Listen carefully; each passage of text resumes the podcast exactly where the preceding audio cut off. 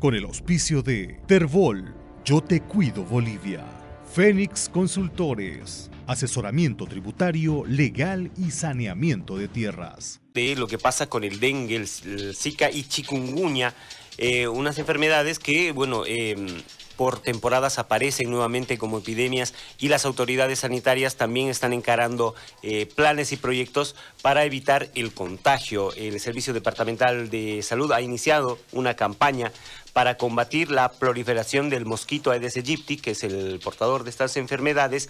Y ah, ahora vamos a hablar con la doctora Marina Palacios, responsable del programa Dengue de la Gobernación para que nos cuente cuál, eh, cómo ha iniciado este programa. Sabemos que se ha iniciado en la zona sur con algunas actividades. Eh, por favor, eh, doctora, cuéntenos cuál es el programa que se está desarrollando en este momento para evitar justamente el contagio del dengue. Muy buenos días. Audiencia, agradecerles por el espacio.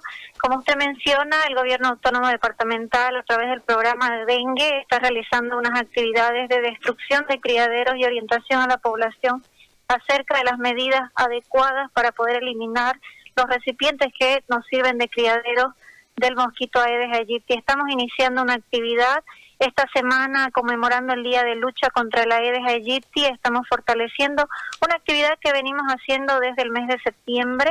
Estamos visitando todos los distritos que tienen un índice alto de presencia del mosquito, por eso hemos trabajado ya en el mes de octubre, septiembre, el distrito número 7, en conjunto con la alcaldía estamos trabajando el distrito número 9 y vamos a continuar con los 15 distritos municipales que ocho de ellos tienen un alto riesgo, por eso estamos dando prioridad a ellos inicialmente. ¿Cuál es el calendario de actividades que tienen? Eh, ya se han hecho dos, se han, eh, se han cubierto dos distritos. De aquí en adelante, ¿cómo es el calendario que ha preparado este, este mm, proyecto, este programa para evitar el dengue? Justamente, eh, como le mencionaba, estamos priorizando los ocho distritos que tienen un índice más alto. Entre ellos está Montero Hoyo, Favorito, el Palmar, el Oratorio, el distrito 7, que ya lo hemos abarcado el distrito 9, que es la zona sur, y luego vamos a continuar con los distritos de mediano riesgo, que tendrían a ser el número 8, el 4, el 3.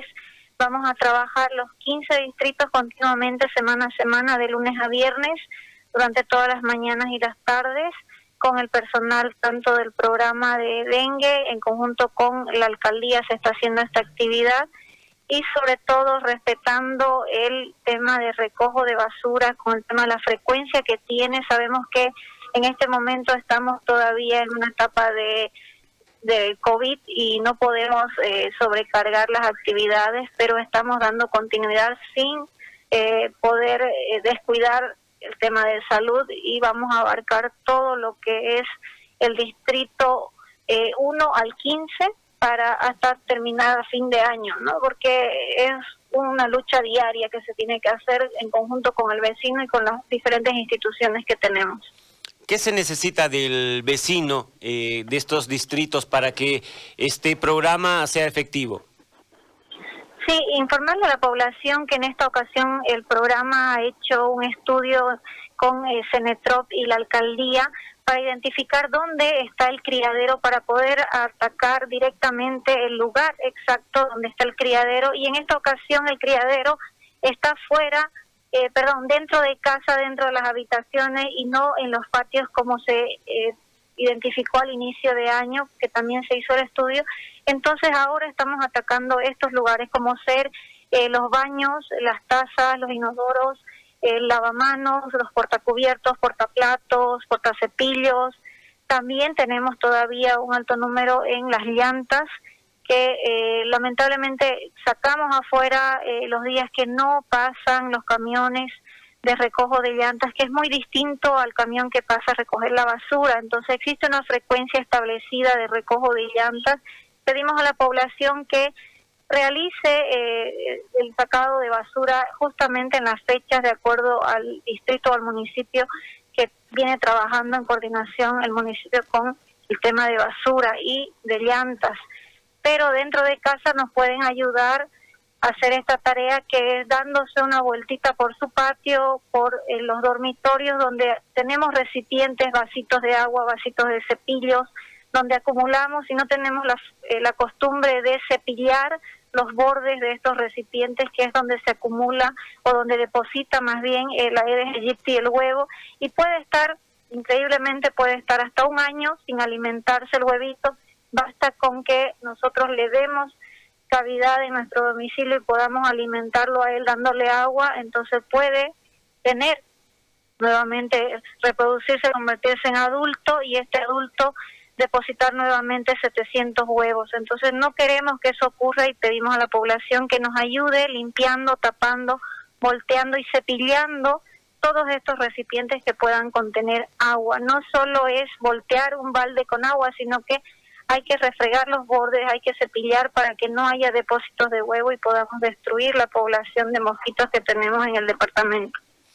Ahora, en relación a las fumigadoras que van a pasar por los distritos, eh, ¿cómo debe ser el comportamiento de la gente ante estos productos que se van a utilizar para tratar de eliminar los criaderos? Em, me refiero en cuanto a la apertura de las ventanas y, y, los productos son nocivos. ¿Qué se debe hacer después de que pase la fumigadora? Sí, la dosificación que nosotros usamos en las máquinas que se usan como termoniebla permite una distribución, una dispersión en todos los ambientes y por eso pedimos que cuando nosotros vamos a realizar este tipo de fumigación, la población esté afuera de, los, de las habitaciones, que no haya niños dentro, animales que estén todos afuera en los patios, en lugares abiertos, para que después de unos 15 a 20 minutos posterior a la fumigación ellos puedan ingresar sin ningún riesgo de intoxicación o toxicidad porque están formulados justamente para no generar toxicidad a la población y eh, decirle a la población que las fumigaciones son en horarios de picadura del mosquito, cuando el mosquito está presente y es horario de alimentación.